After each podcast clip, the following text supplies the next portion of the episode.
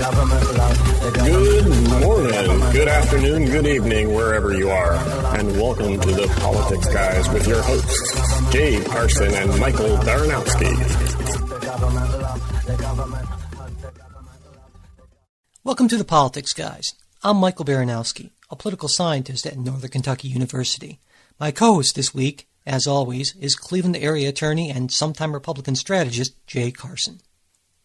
So, Jay, it's been a while since we've done listener mail. We've got uh, quite a backlog, as you might imagine. So, I thought this week we on the show we would try to catch up on some of our listener mail. There have been some really great questions, some stuff that uh, I think people would like to get some get some answers for, or our viewpoints on. So, uh, let's do that if you're okay. All right, All right, away. all right. So let's start with Brandon from Morehead, Kentucky, who writes, "Thank you for the informative and nuanced political discussion." I discovered your podcast about a year ago, and I've been a loyal, loyal listener ever since. Do you guys have any recommendations for how I could get involved with the political process in the future? I would be open to joining, volunteering, or maybe even working full time for an organization that might provide opportunities to encourage progressive change. I think that's a great question. Now, Jay, I you your uh, your experience in, in terms of getting involved sort of at the grassroots level in politics is, is certainly greater than mine. Not for progressive causes. Oh, I've been involved. Yeah, you have been involved. so I think you know if, if if you wouldn't mind, I think you should take the lead on this one since you definitely have more experience. What what would you what would you say to Brandon? And I'm sure there are you know a number of other of our listeners who are interested in doing something like that, whether it's for progressive causes or, or conservative causes or you name it. Yeah, well, I mean, first of all, obviously, I'd say, Brandon, I'm, i just make sure re-examine your your commitment to the progressive Right. stuff. But but no, that's it. I'm I'm I'm kidding. I I think it's a good thing uh, when anyone cares enough to get involved. Um, you know, there, there's a, a lot of ways to do it. I, th- I think probably the best way is to find a campaign, a local campaign, uh, and and just just join in. Uh, people are always looking for help, especially uh, at the local level. Um, and that's where you meet a lot of people who are going to be going to the state and national level. Uh, so I'd, I'd look around in the community for what's happening, and um, you know, just just take it uh, uh, a couple steps at a time, and say, listen, hey, there, here's a a, uh, city council race I could get, a mayor's race I could get involved with. Uh, here's a uh, um, uh, you know, perhaps a state representative race, and and you know, start getting to know people, and um, you know, show up to the meetings and uh, bring some skills. I I think that's the other piece is there. There's if you really want to do something, uh, it's important not only to have the drive, but to also have a, a skill set that you can you can help and be of benefit. So uh, I don't know. You know where you are as far as educationally, what your background is, what you studied, what you're what you're good at, but but take whatever that is uh, and and you know try to make that sort of a value proposition to whatever these organizations are. Uh, if you're a good data uh, analytics person, great. If you put together good spreadsheets, if you're a good at graphic designer person, um, there's there's places for there. If you're a good writer, um, a strategist, and so forth, um, I think that's great. And and the other important thing is when you get involved. Uh, you know, I, I think a lot of times it's it's important just to sort of sit back and watch and listen and learn. Uh, I've learned so much uh, through so many different campaigns and, and from so many different candidates and campaign managers and so forth, uh, just by sort of keeping my mouth shut and listening and watching what happens. And and uh, I think it's it's a, a great thing to do. Um, there are also you know plenty of uh, places you can uh, you know intern that's another good way to get involved.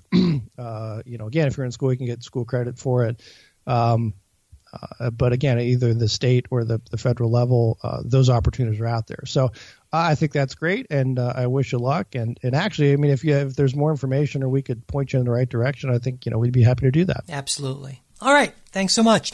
Next, we have Tyler from Salt Lake City, Utah, who writes, I was very happy to see a new episode in my feed in my feed this morning. I was starting to get the shakes from withdrawal. That was after our break, obviously. Aw, thank you, Tyler. Um, yeah, it was nice to hear that we we're, we are popular enough that some people might miss us when we're gone um, on break. And, and Tyler continues, I'm a software engineer who's con- who's contracted with the DoD, and I'm pretty familiar with cybersecurity. I actually went to the same tech groups as Snowden when I lived in Hawaii, though of course no one really gave him a second glance back then. I still think Jay's downplaying the hacks and that he's still insinuating that the RNC having better cybersecurity was the reason there were no GOP leaks. That's just utter bull. A major state cyber power like Russia would have no problem hacking into something like a corporate network and email system if they so desired. Even the big boys in the cyber espionage world get hacked. There's just too many vectors to completely protect against. The NSA and CIA have to go to pretty extreme lengths, such as having multiple layers of more restricted networks based on classification. And from the report, they did target various GOP figures, but never leaked any of that info. Hell, they were targeting Democratic candidates at the House level. To think that every GOP candidate from the House to the Senate to the presidency somehow had better security and no damaging intel than their Democratic counterparts seems or strains credulity. So, Jay, I don't know if you wanted to, to, to comment on that, on uh, on Tyler's view of that, but uh, well, I, I will. I'll say first of all, my my comments were based largely on uh, these are reported stories, uh, primarily coming from Wall Street Journal and Washington Post, that discussed uh, the Republican security and and sort of attributed it to being better than uh, what was at the DNC, and that that cut down on on the leaks. And we can I can find those stories and get the links to them. Um, but I think the other big thing is if you look at the biggest Democratic vulnerability uh, seemed to have been John Podesta, uh, who fell for you know really yep yeah, it's just sort of a really simple, you know, almost uh, Nigerian prince type type scam, um, and uh, open something you should have. Uh, that was something that wasn't that that uh, uh, uh, you know technical. Well, he, wasn't he did huge, check, and there was a snafu there, and so forth, a miscommunication. But but yeah, supposedly, and again, if you read the those actual emails, it it it doesn't really his his story doesn't really jive. But but regardless, uh, that was sort of they they kind of came in through the front door there, and that was that was the biggest leak of once they got into his system. Uh, they had the access to this. Now, as far as the Russians targeting other uh, races and so forth, sure. I mean, I, I, don't. Again, I'm I'm not clear exactly what the Russians' plan is, uh, obviously, but. Uh, uh, you haven't had you your know, weekly I, meeting with Putin yet? I have not. I have not. Um, uh, so I think it was more targets of, of, opportunity, and there was an opportunity there. Uh, but look, I, I, respect that you've you've got the expertise in this, and I don't doubt for a minute uh, that big state actors do try to uh, do massive hacks of, of government, uh, quasi government, uh, and and private computers. Uh, again, I I'm tangentially sort of involved in in some um, cybersecurity legal stuff. Um, so yeah, I, I'm I, I agree with you completely. The problem is out there and it's huge, and the capabilities are huge. Um, so, uh, which which to me is, is all the more reason that that a place like the DNC ought to have beefed up uh, its security better. Okay, so, but uh, but I appreciate the comment. I appreciate the comment, and and again, um, you know, we, we appreciate the expertise that our listeners bring uh, to, to what we say. Yeah, we have we have a, a, a, fascinating, diverse group of listeners who have all kinds of all kinds of great skills and, and can and can offer all kinds of interesting insights into things that uh, JRI might not necessarily have had, and we we definitely appreciate that. Okay, next we have Ryan from Williamsville, New York, which is, uh, he tells me, a suburb outside of Buffalo. He writes in with a clarification. Um, Ryan says, I'm a fairly new listener. I came over from Dan Carlin's interview, which was uh, a great interview I was able to do with uh, uh, the hardcore history host a, a while back. And, and Ryan says, I've been enjoying the show and appreciate the time you take to give your points of view and defend them with rationality. When you were discussing the Trump press conference and specifically the CNN article that led to Trump lashing out at the network, I think there was some confusion on what exactly CNN had written. CNN posted an article about the presidential daily briefing consider, containing a summary of the, of the Steele dossier. The entire article was a factual report on what the PDB contained. BuzzFeed released the dossier and then the rest of the media weighed in on their thoughts. I've seen this ambiguous, ambiguous attribution made all over the place, so I completely understand the confusion. A lot of the critical articles are referring to the dossier released as a CNN BuzzFeed issue. Now, CNN obviously has been reporting and had commentators giving their opinion and analysis on the dossier since its release, but they did not release it themselves. And yeah, you know, I, I thought we had made that clear in, in our discussion of that. And so if we didn't, certainly uh, my apologies. But but yes, absolutely, Ryan, you're right that it was BuzzFeed that decided to release this, and I think that was a very questionable thing. And CNN was simply just reporting on that. Yeah, no, I, I agree. He's exactly right there. Um, my, if if I recall, uh, my criticism of CNN was that it essentially ran with that BuzzFeed story linking to it uh, without conducting its own investigation to determine whether what BuzzFeed yeah. was reporting was was was accurate. Sort of like but, how yes, but yes, we yeah, you're absolutely correct. And to the extent if we um, uh, made that unclear, uh, we apologize. Yeah, it was very much like how in the late '90s, Drudge, the Drudge Report broke uh, unverified stories right, exactly. of President Clinton having uh, sexual relations with Monica Lewinsky, and once Drudge reported it, then all the other media outlets reported it, just not not being able to verify that, which it turned out to be true, but uh, but simply just reporting it as something that Drudge had reported. So, um, yeah. all right, next we have Lynn from Morgantown, Pennsylvania. Uh, she has a comment about the podcast and our newsletter. Uh, Lynn writes. Okay. I agree with the recent reader feedback that you got about the newsletter. This was that we should include more links to stories and analysis pieces with our explanations as to, you know, why we think these links are valuable and where where the stories might fall short. But she goes on to say both of you should share your recommendations from for, for further reading reading. Let us know the sources that support your views so that we can read further. I love the podcast and its straightforward, even handed approach in debating politics. It's a refreshing change from the sensationalized news media. You go, politics guys. Oh, thank you. Yeah. So, you know, we have talked about this a little bit in the past, but but I think you know this is a good thing to revisit because, of course, we have some some listeners who may not have heard that episode, and and some new listeners since then. So I'll start with myself, Jay, and then then you can kind of explain to people how you go about getting your sources and verifying stuff and so forth. Uh, I, okay. I start every day with the New York Times. Uh, it's sort of, if I read nothing else, I'll read the New York Times. And then I'll move on to 538.com. That's one of those data journalism sites. And then uh, New York Times has a data journalism site called The Upshot. Uh, after that, I'll check out Vox. But, you know, more and more, I found, well, kind of less and less that I think's really good. I've talked, I've talked down Vox a whole lot. I won't do that anymore. But uh, there's also a guy named Jonathan Bernstein, who's a political scientist. He blogs for Bloomberg View, and he's really good. He has a daily links thing that I almost always find worthwhile. Uh, there's one other thing that I do on a regular basis, and this is new since the last time we talked about this. Um, I've created two different Twitter accounts aside from my regular normal everyday Twitter accounts. So I have a handful of Twitter accounts now, but one of these specialized Twitter accounts has hundreds of political scientists, economists, and law professors who I follow and that's all it has. Then the other one has hundreds of conservative columnists, conservative thinkers, conservative opinion makers, that sort of thing.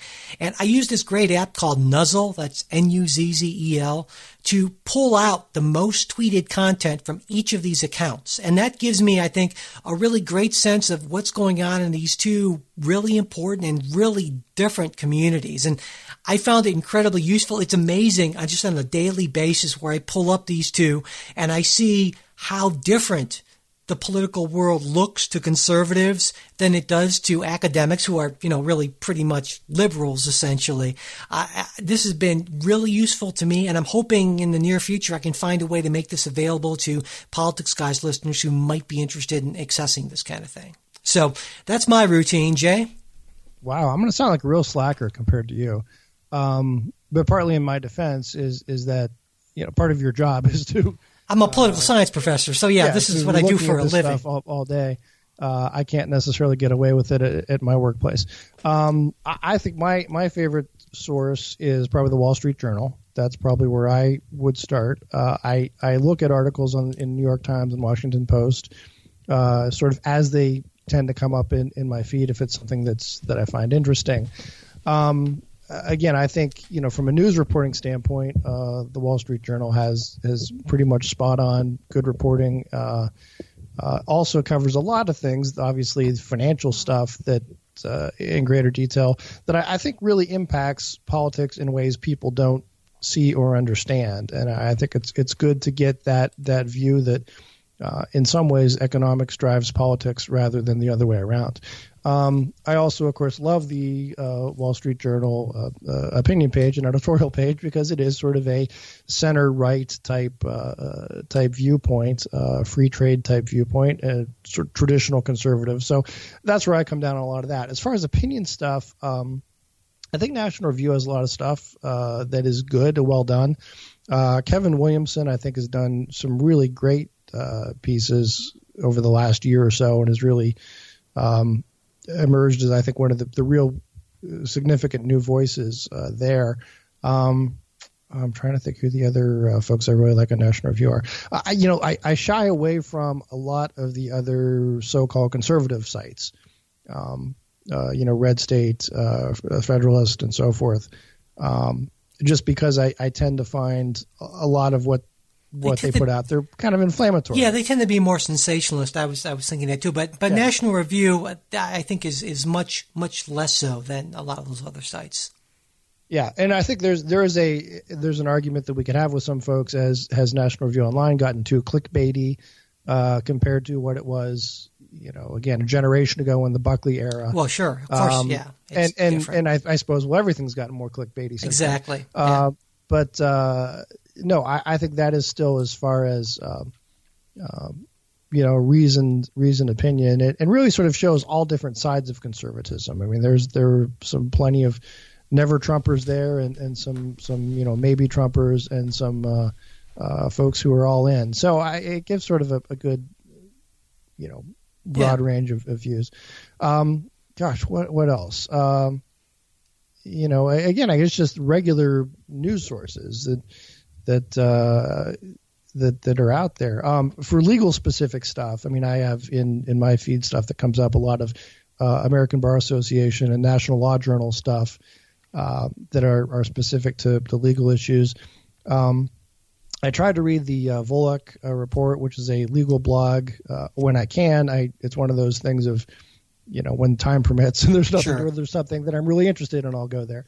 Uh, and I think that's a really, or the, the Volokh conspiracy uh, it's called, uh, and I think that's a really good source. Um, I think Politico does good reporting, um, and that's that's about it. So, I, but I feel like a lightweight, and that you've got all these, you know, well, like I said, that's science. it's know, my full time job, so you know, analysis people. But. Well, you know, like I said, it is my full time job. But anyway, I think that's a great question, well, and let I me, let me no, let me kind of throw one one more thing. Yeah, go ahead. I'm probably running along on this question, but uh, you know, one of my the, the, big things that I do is, you know, like anyone else. Uh, you know, on Facebook or Twitter, wherever you are, these things come in daily, and you see this this story.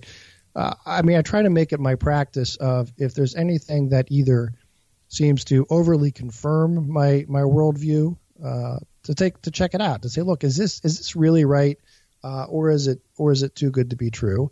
Uh, and likewise, uh, I I tend to take a a critical view uh, if there's something that that strikes me as this can't be right. I I go and I, I dig a little deeper and try to get another source. And again, whether that other source is New York Times, Washington Post, Politico, whatever, to see if they're reporting the story in the same way. So I, a lot of times I, I think that's that's what's important is for those types of stories um, to to go and get a second opinion, if you will. And it's it's easy to do in the in the digital age. So. Yeah, absolutely, absolutely. Okay, um, let's move on to Dave from Dublin, Ireland. Uh, uh, believe it or not, I, right. yeah, one of our inter- many international listeners actually. Um, Dave writes, "I have a query about the supposed relationship between Putin and Trump. I'm currently in graduate school studying international politics.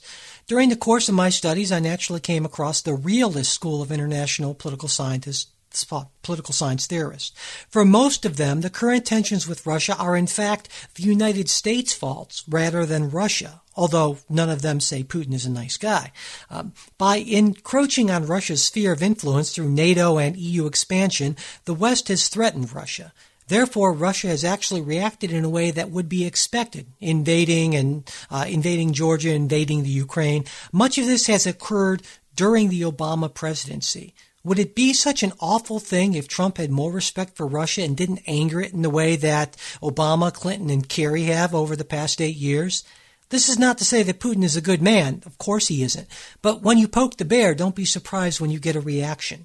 Therefore, could a cooling of tensions under a Trump administration be a positive thing? Even if the logic that Trump employs is probably not guided by the Political Science Academy, yeah, certainly, could it be a good thing? Many thanks and keep up the good work. What do you think, Jay? Well, that's that's that's a really good question. I think that's that's a, a really good, thoughtful question. I, I mean, I, as as someone looking, if you're talking about realist school, um, I think a lot of times you look at what can what objectives can our our, our, our nation uh, accomplish, and what are the cost of those objectives. Um, you know, I think we were we were living in a different situation uh, during the Cold War, where you had a communist ideology that that was sort of bent on on expansion, and in in dealing with uh, Putin, it it's it's you know less ideological and more just uh, I don't know whether you want to call it uh, personal personal hubris or as as as he points out maybe just defending what has been the traditional uh, Russian sphere of influence. And I think there's there's a lot to be said that what Putin is trying to do is to bring back uh, the Soviet Union that was was lost in in 1991. Um, you know, as to whether it's it's the Americans' fault that uh, they angered it, I, think that's a that's a different question. Um, but I, I, see there's less um, need to confront Russia than there was during the Cold War. Uh, that doesn't mean, however, though, that, that we turn a blind eye to things like aggression in the Ukraine or to uh, Russia's trying to expand its sphere of influence, or at least maybe still defend it in places like Syria uh, and defend our spheres of influence in the Middle East. Yeah. Well, so, so look, if, if we can get along with Putin uh, to the extent that uh, uh, you know there was sort of a, a détente, I guess. Sure, I suppose that's a, a good thing, uh, so long as uh, it's not a situation where the Russians are continuing to expand their influence at, at the expense of, of, the U.S. or the West. So yeah, and, and I think so I, that's that's a that's a good thing. And, and again, I, I have no idea what um, Trump's relationship with with Putin is. I mean, it's been played up so much that oh, they're they're best buddies and so forth. I, I, I certainly don't think that's the case. He said things that are complimentary, uh, maybe perhaps less of Putin and more of just uh, of of Putin's strength. Uh, you know what I mean? He he appreciates him as a as a strong leader because that's something that, that Trump respects. I mean, Mike, I, well, we could we could point out this way. Um, although when I say this will be after the game, I mean you can appreciate that the the New York or the New England Patriots are a, a very strong football team.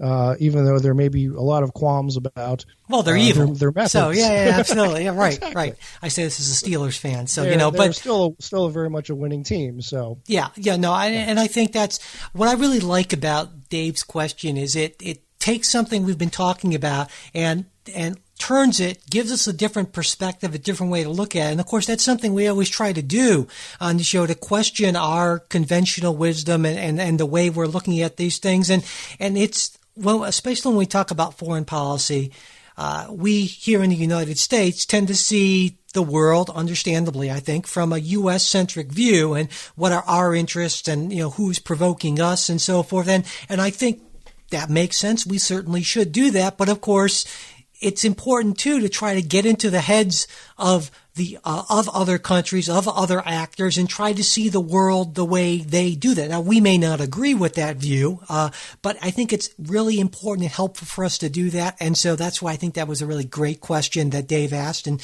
you know, it prompts us, I think, to look at look at the world in a slightly different way, and I think that's a positive thing.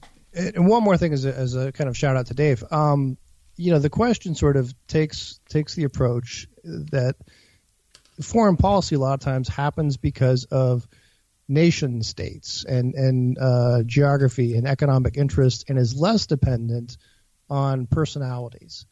Uh, and I think that's a mistake we too often make uh, here is that our foreign policy is driven by the personality of of uh, people who are in charge um, a lot of times these conflicts, these flashpoints, uh, go back to much bigger, bigger pieces and, and things that would have happened. Uh, for example, uh, you know, I, I, think the tension with Russia would have escalated over the last eight years, uh, regardless of, of whether Romney or Obama were president. Um, in my sense, R- Romney might have been more uh, more strenuous in, in opposing it and might have um, uh, you know pushed back harder. But but I think that that tension still would have been there just because these are structural type things. Same thing goes for China. Um, it it's not so much a matter of uh, our view of China or China's view of us. It's it's a matter of economic realities, geographic realities, and so forth that drive these these conflicts. Yeah, yeah, I think there's definitely something to be said for that. Uh, I think maybe I would I would perhaps say that, that, Russia might be slightly different, just given the nature of, of, of, Putin and his hold over the country. But as a general point, I think you're absolutely right, and I think the media oftentimes makes this into a, sort of a clash of personalities thing when when these deeper structural issues aren't really uh, considered uh, to the extent they are. Though I do believe that people in our foreign policy establishment are absolutely considering these issues, to, but just the media doesn't report on it as much. All right. Yeah, because it's boring. Yeah, yeah exactly, exactly. Um, Next, we have Brad. Brad doesn't mention where he's from, uh, but uh, Brad, I'm sure you're from somewhere. And sorry, I didn't get your uh, your city and state. Anyway, Brad writes, "I've been listening to your podcast for about six months now, and I want to say it's a refreshing change from many other political podcasts I listen to. I have a couple of questions on the podcast from January 15th. First, I would like to understand why Mike believes it's a good idea to better the relationship with Cuba. They are still a communist state and oppress their people. I, I may not understand this area to the fullest, but feel like feel like better a better relationship is no different from bettering the relationship with Russia. I understand there is a lot of investigations going on with Russia currently and how they are accused of affecting our election, but ethically Cuba is not any better than Russia. Second, with the fake news. There's been a lot of fake news stories this year, and I gather that on this particular one, meaning the Russia story, Mike is on the side of believing that it's good fake news. Whereas earlier in this political cycle, Mike felt fake news was bad. Why is this fake news okay? Should we all Ouch. be striving for the truth and not spreading unverified stories? Again, I really enjoy your podcast and I want to hear more. Okay, well, I think, you know, those are some reasonable questions, Brad, and I guess let me start with the, the fake news thing. I certainly don't think fake news is okay no matter what. And if I gave that impression about the Russia story, that was me perhaps misspeaking in the moment, not having enough caffeine or something like that. But, but no, I, what I was trying to say about the Russia story was that I certainly think it's important that these things become, uh, that these things are investigated if there's any credible evidence. But I am absolutely not in favor of any fake news being or irresponsible reporting. Uh, now, as to the, the larger question about differences between Russia and Cuba, my stance on, on Cuba and opening up relations with Cuba is that we have tried a certain stance toward Cuba, uh, basically isolating Cuba, uh, and we're essentially the only country that does that. We have tried that for generations now, and it has not worked.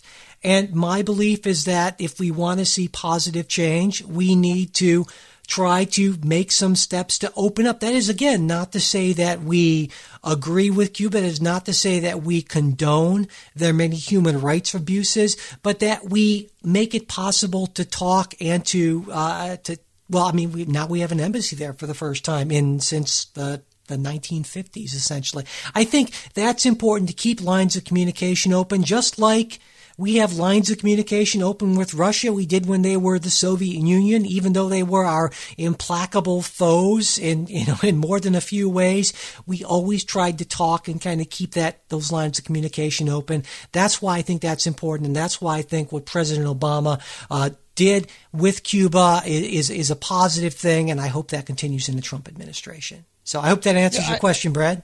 Go ahead, Jay. Well, I want to I want to weigh in a little bit on, on what Brad said about Cuba and what you said about Cuba, and, and that is, I understand the idea if you if, if engagement uh, is positive and will further the interests that we have, and those interests being uh, expansion of human rights, uh, a, a free uh, Cuba, uh, expansion of trade with Cuba. I think that's that's super. If if what we're saying is that the prior policy wasn't working and this will work, uh, I, I I understand where you're coming from.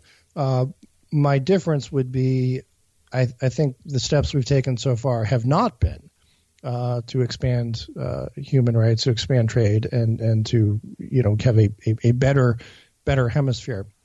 And the other piece that I and I wanted this kind of ties into the uh, Russia bit that we talked about a little bit ago, um, and and spheres of influence and uh, sort of where foreign policy meets morality. And to me, often uh, what what you do is look, you, you do the best good, you do the most good you can where you can do it. And to some extent, as a matter of uh, uh, reality, um, we have to put up with a lot of uh, what the Russians do or the Chinese do, the things that we find to be uh, immoral, unethical, and, and, unacceptable, just because that's that's the power relationship. We don't have the the the power to take on the Russians. Uh, Cuba, I think, is a different situation. Uh, it is a, a you know right next to, to us. It's within our sphere of influence. We could uh, affect a, a, lot of economic power, a lot of political power uh, that we'd bring to bear, and not have any sort of negative consequence against us. So it's it's sort of you know, look, it's one thing to say you you you're choosing to avoid fighting the the real big guy, uh, who's the bad guy, but but uh, look, the little bully, uh, you know, if if you can do something about it, then you ought to. So uh, that's that's what I understand. You know, his his point to be on that is uh, Cuba and Russia are equally bad, uh, but I think we can we can do more uh, to make Cuba better without uh, without consequence than we can yeah. Russia. And, and my my argument, of course, in a nutshell, is that we we tried to do that and it's had absolutely no effect. And so now President Obama, or before he left, President Obama tried something different, and I hope that works out. Okay, anyway. Um, this is kind of a longer one. This will be our last uh, bit of listener mail. Well, it's kind of a compilation of things, but um, it's uh, I think it best best sort of summed up by Camilla, who sent us an email with the subject line "While I why I will no longer listen to the podcast." Like, well, okay, oh, no. yeah, I know. Well, anyway, let me let me read you part of part of her, her email. Uh, she writes, I've been listening to your podcast off and on for a few months, but I'm sorry, I can't take it anymore. I think Jay is is contrary and just supports Republican views without any willingness to step away from his ideological stance and see the bigger picture.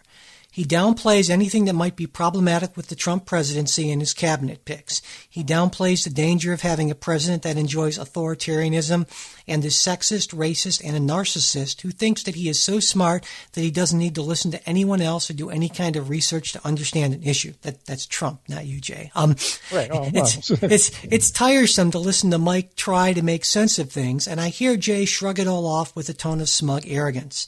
As far as I'm concerned, Republicans just keep proving over and over again that they don't care about anything other than money and how to accumulate it, even if it destroys lives. I have not only unsubscribed, but at this point I have gone ahead and deleted the podcast from my phone. Go ahead and accuse me of not being willing to step out of my echo chamber. But you know, but you know what? Being outside of one's echo chamber should be about an exchange where both sides listen to each other not one where, Republic, where the Republican entrenches himself in his ideas and refuses to budge and just attempts to justify his ideology. Meanwhile, the Democrat is left being polite and obsequious because he is the host. Um, now, before I, I, I definitely want you know you respond. Wow, where, where's the love, Camilla? Well, I mean, well, you know, I want to say that uh, but there have been a number of listeners who've commented and emailed with similar sentiments. There's one more I just wanted to bring in. A, a longtime listener, friend of the show, Marcus, who, and I won't read his whole email, but he writes in part, Jay's reticence to criticize Trump embodies the larger trend we are seeing in the Republican Party. Jason Chaffetz attacking the ethics chief for pointing out Trump's myriad violations. Paul Ryan and Mitch McConnell's ongoing deflections from engaging in anything close to criticism. The deference being paid to Trump and Trumpism by Fox News, etc. Indeed, the principled conservative brand has in many ways forfeited itself to Trump's ideas. Republicans have shifted away from supporting free trade policy, have become more supportive of Putin and Russia, and seem to be migrating away from the values of small government. More than anything, my entire adult life, I have believed that Republicans adhered to a set of principles, even if that came with a political cost. Even if I disagreed with many of these positions, I had sincere respect for them and believe that our country is better off for the debates they fuel. Yet the results of this election seem to be that Republicans are much more concerned with aligning to Trump's perspectives rather than holding him accountable to the office and Constitution I thought they revered. To put it simply, I guess I expected more. All this said, as someone who listens to these podcasts free of charge and has been incredibly appreciative of both the perspectives offered and the time spent offering them, thank you both. I promise you that my criticism is born out of an appreciation for the discussion you have brought to all of us and a continued aspiration for it to continue in its ascent beyond its peers. So there's a lot there. Um, Jay, I, I think, you know, obviously we should, we should start with you, your thoughts on, uh, on this. Yeah, I've been, I've been taking some heat. You have, you these, have in these letters, uh, for, for sort of being in the tank for Trump. Um, which, which, uh, you know, look, I, I find that really sort of odd. I, I think I made it clear throughout the last year I am not a fan of Trump uh, either on a personal level. I don't think he has the character uh, that uh, we would hope for in a president. Uh, and from a policy level, that I do think he has stepped away from what has been traditional small government conservatism, uh, which is, uh, you know, entails things such as free trade. Um, so, look, I, I'm, I'm, I, I don't, I don't really get where that's coming from, other than to say I, I will defend uh, Trump against attacks I think that are unfair. Um, I, I, will say when I think he's made a good choice on a cabinet pick, uh, for example, that the conservatives should be happy with. Uh, and I think an attorney general and at uh, Commerce, uh, those are those are picks at least that traditional conservatives uh, ought to be cheering. Um, you know, in, in terms of uh, other Republicans bowing to Trump, I mean, this is the, the bigger question. There's there's sort of a a just real political question there. I mean, he is in fact the president. Uh, he did in fact get the votes. Um, there were a number of traditional conservative candidates uh, who I would much rather have seen be the nominee uh, who got beat. Um, so, you know, I, I think there's there's sort of just a fact of this is what what these what Paul Ryan has to deal with. Um, it's not the world that they would have would have wanted, but it's the world that they have. Uh, so, you know, I, I, think if you want to be be uh, critical of, of some of that, I think that's that's fair and hold their feet to the fire from an ideological standpoint. That we should still be pushing for, uh, you know, again the the typical type of uh, small government uh, conservatism that that the party had had come to uh, amplify. But look, I mean, you also got to got to face the reality that Trump is in fact now the president.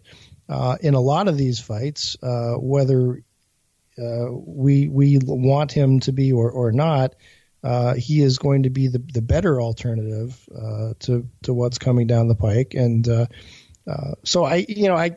I don't know, Mike. You can you can comment on this because maybe you know me commenting on on what I said is is maybe I'm in my own echo chamber, but my sense is that that I've I've not uh, gone over to the Trump side, and uh, nor do I intend to.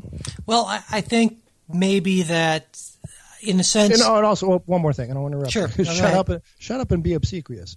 Um, um, no, I, you know, part of the podcast is to offer differing views. Uh, there are times where Mike and I, I don't want to say disagree for the sake of disagreement but we we disagree because we want to present both sides of the argument, uh, and that may or may not reflect uh, where we are personally.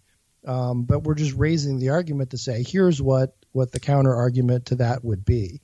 Um, and, so and, I, I, yeah. think, you know, because because otherwise we, we also had, had criticisms early on of of uh, geez, you guys agree on too much. Uh, the show's too boring. Sure. Um, so we, we want to avoid that and strike a balance where look both sides are are getting some representation and uh, and what, you know, what we, I, sometimes we, I have that sometimes I represent unpopular clients so well, I think what we try to do, uh, and, and, maybe we don't do it perfectly, and I'm sure we don't do it perfectly, is when we present views that are all that are differing views that aren't views that we necessarily personally hold, we try to make that clear. Now, maybe sometimes that gets a little lost in the shuffle, um, but uh, but I think you're absolutely right, Jay. Now, uh, as to that larger issue about what Republicans are doing, because while what you're doing matters, what you know Paul Ryan and Mitch McConnell are doing matters a whole lot more. Obviously, not that you're not very important to me, Jay. Um, but uh, but I think what they're doing is they're being they're being pragmatists. Uh,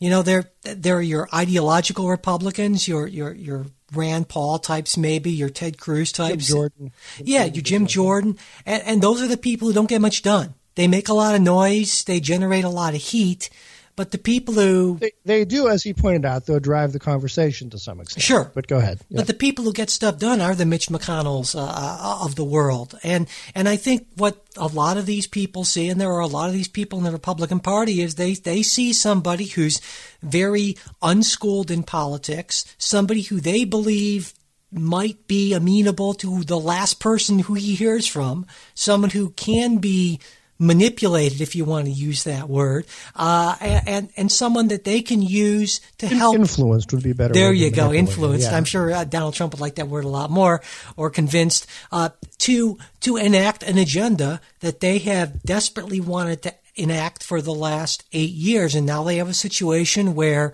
at least for the next two years, they have a majority in both chambers of Congress. Now they don't have a filibuster proof majority in the Senate. That's going to be a huge problem. But they have more control over the levels, levels levers of government since they had since the beginning of the George W. Bush administration. And so they want to take advantage of that and do as much as they can for what they believe is the good of the United States. Now, I profoundly disagree with a lot of that, but I think that's their viewpoint, so they don't see it so much as capitulating. I, am sure that on a personal level and that in a number of policy issues, Paul Ryan and Mitch McConnell view Donald Trump with incredible distaste and, and even disgust but they're working with what they have to try to move their agenda forward, kind of holding their noses and kind of trying to work with the man who, as Jay pointed out, is, for better or worse, the President of the United States and and they think they're going to again they don't have much of a choice, but they're going to get more done on uh, on their agenda working with Trump than they will with Nancy Pelosi. Yeah, absolutely. All right. Well, that, that about does it for, for this uh, listener mailbag episode. I think there was a lot of good stuff in there. Um, and if you, of course, have a question or a comment or a correction, or you just want to take one of us to task for something, uh, send us an email. We're at mail at politicsguys.com, or you can message us on the Facebook Politics Guys page. And while we won't read every email or message on the air, we most definitely will personally respond to everything that we get. All right, well, that's it for this episode. Thanks everyone for listening. If you have any questions for future episodes, again, mail at politicsguys.com or our Facebook page, facebook.com slash politicsguys page. You can message us there. We're also on Twitter at politicsguys. And we'd really appreciate it if you could subscribe to the show, leave a review on iTunes, Stitcher, wherever you're listening, and sharing and reviewing or retweeting, sorry, our new post, our new show post. You could, you could review it too. yeah, review it. Yeah, absolutely. but pass it along. Basically, that does help out. And if you'd like to support the show financially, you can do that through the PayPal or Patreon links on our website. And finally, if you enjoy the show, you should check out our Politics Guys weekly newsletter. You can take a look at previous newsletters and sign up to have it delivered to your email inbox on our website, politicsguys.com. We'll be back with a new show next Wednesday. We hope you'll join us.